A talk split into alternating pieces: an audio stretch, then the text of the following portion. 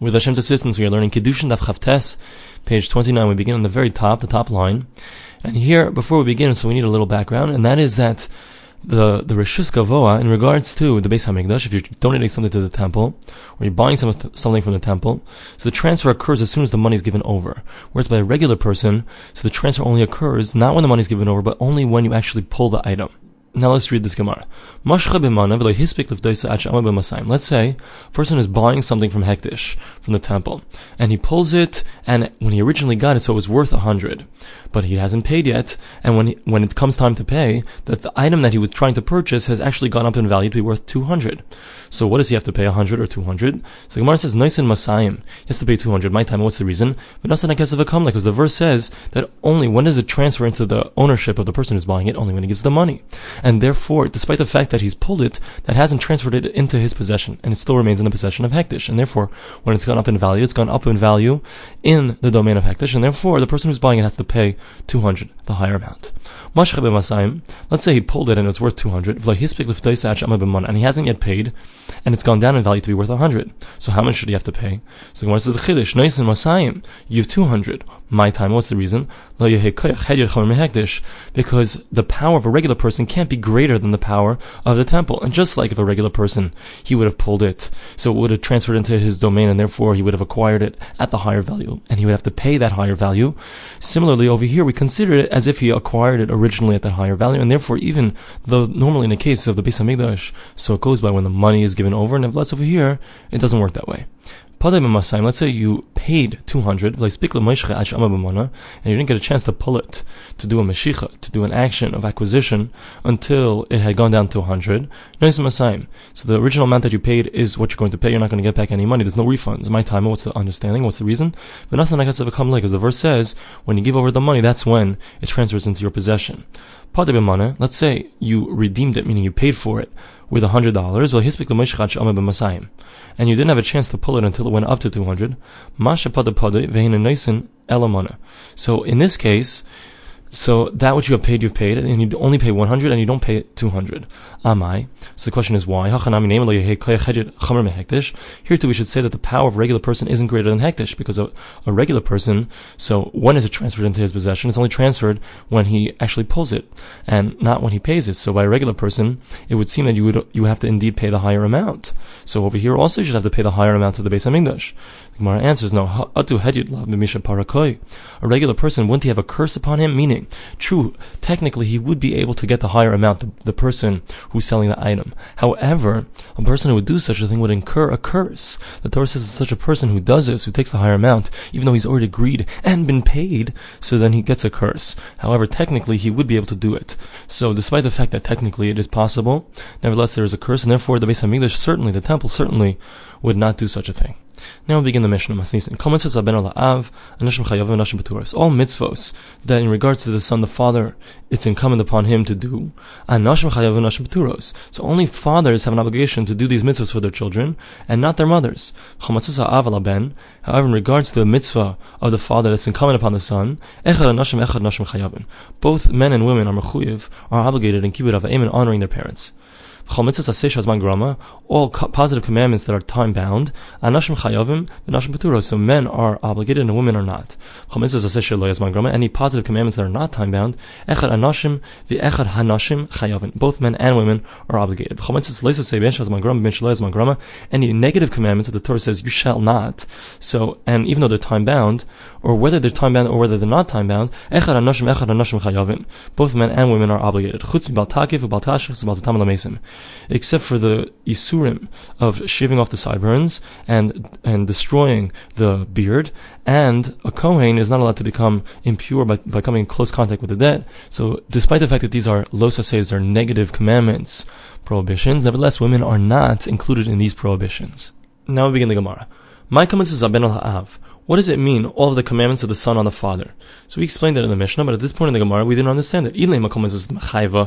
If it's talking about all commandments the son is incumbent upon him to do for his father, Nashim Paturus would it be true that women are exempt. Fatani, we learned in a brisa, ish en ish. The verse says a man has to fear his parents. All I know is a man. Ish How do I know that it's also incumbent upon a woman?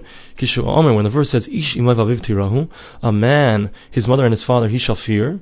So I'm sorry, they shall fear. Harikan Shnaim. So the verse is plural. It says at the end that they shall fear. So it's including more than one person, not just a man, but even a woman. Amar Yehuda. Yehuda says Hachika Amar. This is what it means in the Mishnah. All commandments of the son, or in regards to the son, that are incumbent upon the father to do for his son. So men are obligated and women are exempt. This has to do with that which we learned in the Brisa. A father, it's incumbent upon him to give his son a circumcision, and to redeem him if he's a firstborn male, and to teach him Torah, and to marry him off, and to teach him a craft. And those who say that he even has to go and teach him how to swim. Rabbi Yehuda says that whoever doesn't teach his son a craft doesn't give him a livelihood, so he has taught him to be a robber. Listus agadaitach doesn't mean literally that he's going to actually, he actually, he's taught him to be a robber. It's as if he's taught him to be a robber. And the reason is because since a person, if a person doesn't have any way to provide for his family, so then he's going to go out and he's going to have to rob. So that's why it's considered as if he's taught his son to be a robber.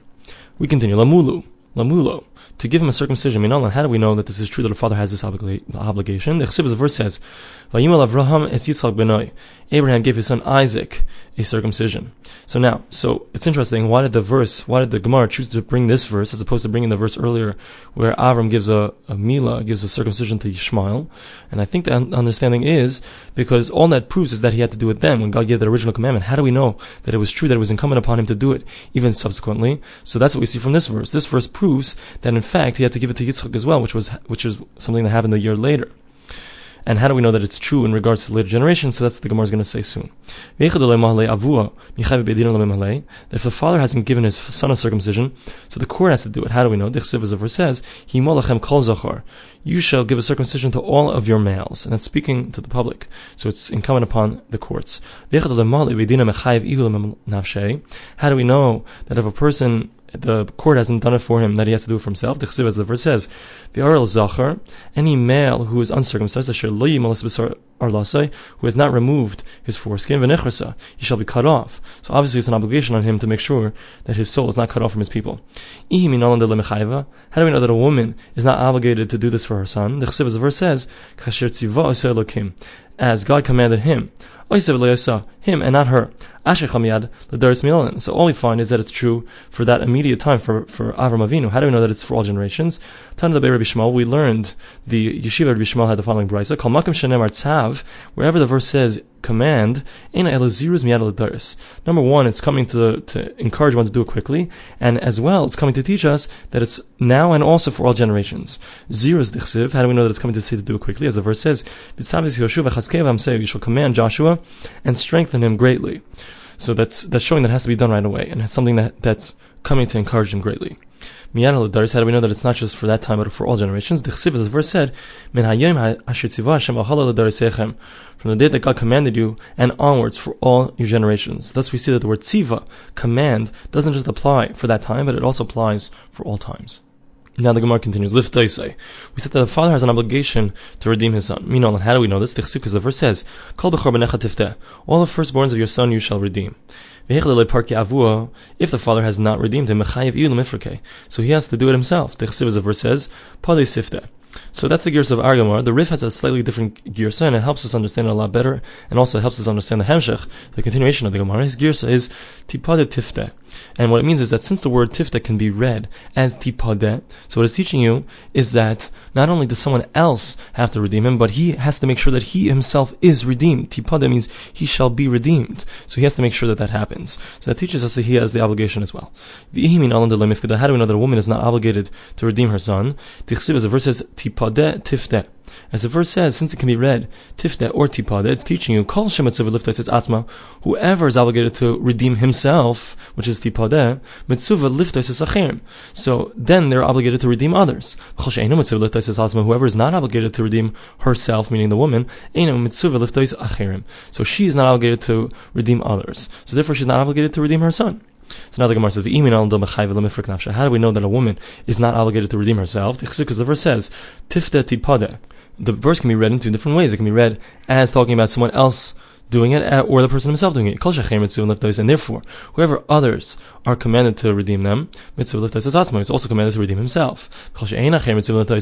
Whoever others are not obligated to redeem, so they don't have an obligation to redeem themselves either.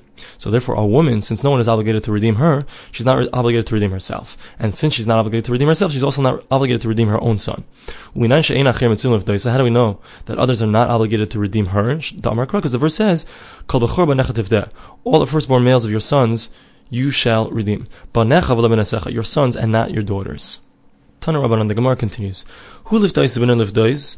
Let's say he needs to be redeemed because his father did not redeem him, and he also needs to redeem his son. Who kaidim levnoi? So he has to redeem himself first before he redeems his son. Rabbi Yehuda Omer benoi kaidmai.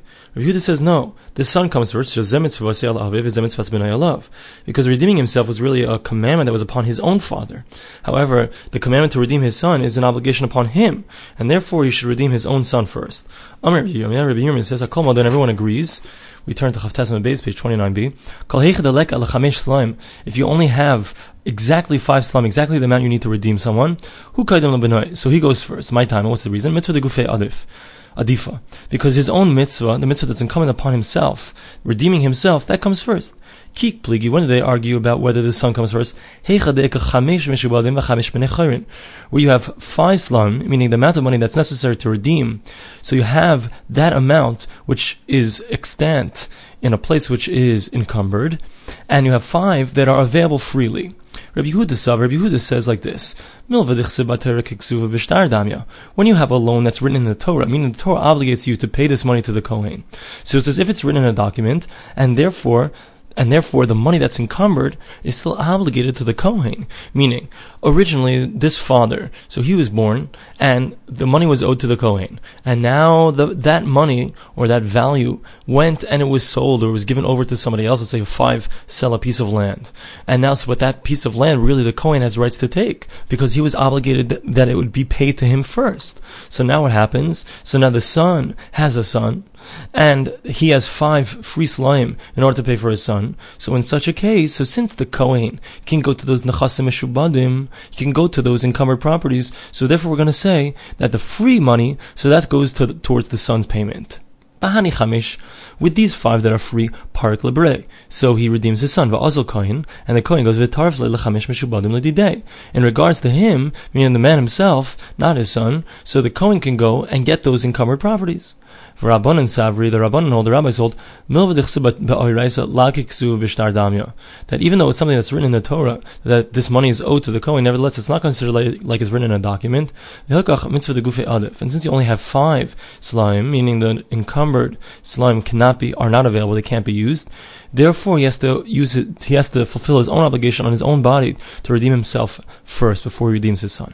Tana we learned in a brayse. If he has a choice between redeeming his son or going up to the Beis Hamikdash on the festival. So the rabbis hold that what you do first is you redeem your son, and then if you have any money left over, so you use that to go. But the preference, the thing that comes first, is redeeming your son before going up to the Beis Hamikdash. Rabbi Yehuda, Rabbi Yehuda says,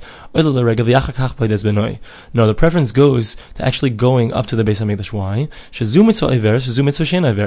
Because if you don't go up to the to do alila regal, if you don't go up to the Beis Hamikdash, that's a mitzvah that passes by. But the mitzvah of pidyon haben is going to be here no matter what. So it's preferable to do the mitzvah that passes by, and later on you're going to, do, to be able to do the pidyon haben to redeem your son. We understand according to the Rabbi Yehuda, like he says the explanation.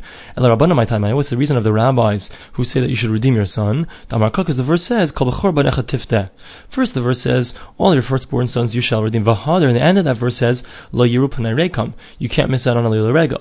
Thus, we see the verse itself is stating that there's a preference to first go and redeem your son before you actually come up to the Beis Hamikdash. Tan Rabban, we learned in. How do we know that if he has five sons from five different women, that if they're all firstborns of the wives, so he has to redeem them all? That's why the verse says, called Bhakor Banachatifta. All the firstborns of your sons you shall redeem. So the, the verse says all of them, thus implying that you even have to do it, even if it's not your firstborn, but it's the firstborn of the woman. The Gemara says, wait, pshita, it's obvious. The verse says that it has to be the firstborn of the wife. So how, why would you think that has to be also the firstborn of the husband? You might have thought that we would learn out a connection from Bechor. We also also find another concept of Bechor in regards to inheritance. Malahalan Rishis oh Ono, just like we find over there, that in order for someone to benefit from being the firstborn and get double the portion in an inheritance, he has to be the firstborn of the father. Avkan Rishis oh Ono. So maybe over here also, besides being the firstborn of the woman, it also has to be his firstborn. And that's why the verse says, all of the firstborns. It could be more than one firstborn. It could be even as long as it's the firstborn of the wife. Now the Gemara continues. The Torah. To teach him Torah, we said there's an obligation upon the father to teach his son Torah. We know how do we know this? The Chesiv, because the verse says, You shall teach it to, the, to your sons. And where the father has not taught him, he is to teach himself. The Chesiv, as the verse says, This is a different verse. It's also in Dvarim. It's in chapter 5. And it says that you shall learn. So it teaches us that each person is obligated on his own to learn, even if his father has not taught him. How do you know that a woman is not obligated to teach her son? Because the verse says v'limadatem, and the verse also says ulimadatem. So what is it teaching us? Because we have two different verses. It's, teaching us as follows: Kol shemitzuva little moed, whoever is commanded to, to learn mitzvah lalamed also is commanded to teach. Anyone who is not commanded to learn is not commanded to teach, and therefore, since she doesn't have an obligation herself to learn, she also does not have an obligation to teach. How do we know that she doesn't have to learn herself? Because the verse says vili madatem ulamadatem. One verse says vili madatem you shall teach. One verse says you shall learn. Anyone who others are commanded to teach him, so he's also uh, commanded to teach as Asma himself. Anyone who others are not commanded to teach him, is not commanded to teach others. As Atzma, I'm sorry, to teach himself. So since a woman no one's commanded to teach her, so therefore she's not commanded to teach herself. How do we know that others are not commanded to teach her? Because the verse says, so the verse says, you shall teach your sons, your sons and not your daughters. So therefore, since there's no one who's commanded to teach her, she's not commanded to teach herself, and she's also not commanded to teach her son. Tanrabanan, we learned in the Brisa, if it's a choice between a person learning or his son learning, who koyim lebenoy, so he has the first dibs on learning. Rabbi Yehuda Aimer, in benoy zarzim mulach, Rabbi Yehuda says if his son is quick and bright, and his learning is not forgotten easily, benoy koydmoy, so the son goes first. Rav Yaakov, Rav Yaakov, brother of Acha bar Yaakov, like the story with Rav Yaakov, the son of Rav Acha bar Yaakov, Shadre Avul Kameda Abai. So his father sent him in front of Abai to learn. Ki also, when Rav Acha bar Yaakov came to check out his son, Chazi He saw that he didn't have his, his sugyas, the learning that he was doing, he didn't have it so clear. Amar he said, Ano adifa minach. I'm more important than you in this respect. Tuv at the Ezel Ana. You go back home, I'm going to go learn. Shema Abai the Kahava Osi. Abai heard that Rav Acha bar Yaakov was coming. Havahu mazik. There was a certain demon that was in the in the beis medrash, the Abaye of Abaye. The Chiava Aili betraying, even though they would come in two by two, afilu b'yamama, even during the day, have metaski. So this demon would cause damage. Amar lahu. So Abaye said to all the people in the beis medrash, le'inish. When Rav Yaakov comes, please no one offer him any kind of place to stay. Eshet nisa, because maybe he'll stay in the beis medrash, and a miracle will occur, and the demon will be gotten rid of once and for all. All so Rav Yaakov came, bus, he slept there, Bahu Bei in that beis medrash. Imi like the Shiva Reshavase. So the demon appeared to him like a serpent with seven heads. Kol Kriya Dekara, Notar Chad Reshe. So Rav Yaakov, anytime that he would bow down, it seems in during his prayer, so what would happen was one of the heads would get chopped off. The next day he said to them, If not for the fact that a miracle had occurred, so you had put me, you would have put me in danger. Meaning, it was quite dangerous for me to be there with this demon. So the question that, that, that the Meforshim ask is, how could Abai put him in, in, a place of danger?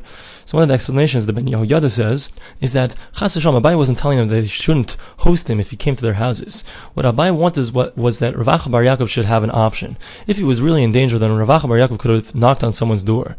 However, from the fact that Rav Bar Yaakov stayed in the beis medrash and, and he felt that he could handle this demon, so to speak, so that was clear that he didn't really put him in danger. But Rav Bar Yaakov was really just saying, you know, if not for the fact that a nace had occurred, a miracle had occurred, and I was successful, so then I would have been in danger. But Abai, heaven forbid, wouldn't have placed them in a, in a place of danger. Tanarban, we learned in a brisa. Let's say a person wants to know should he learn Torah first or should he get married first? He should first learn and then get married. If he can't, he can't continue living without a wife. Then better that he should get married first and then learn Torah. Rabbi Yehuda said in the name of Shmuel, halacha, halacha is Torah. When it comes down to Allah, what should you do? You should first get married and then you should learn Torah. Rabbi Yochanan Amar, Rabbi Yochanan says, no.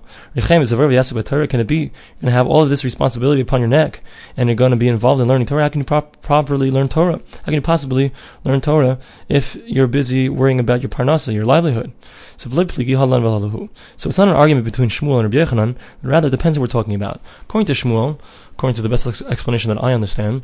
So according to Shmuel, he's talking about, he says that first you should get married. Why? Because he was talking about in Bavel. In Bavel, so the, the women there would work. And therefore a person wouldn't have to be responsible to take care of his family, for his livelihood. And therefore it's better to get married, because then you take care of the taiva, you take care of the issues with desire, and you can learn properly. Whereas Rabbi Yechon was talking in Eretz Israel, in the land of Israel, so the women, the kola wives, so to speak, they wouldn't, they wouldn't go out and work. So therefore, the husband would have to be in charge of parnassi, would have to be in charge of their livelihood.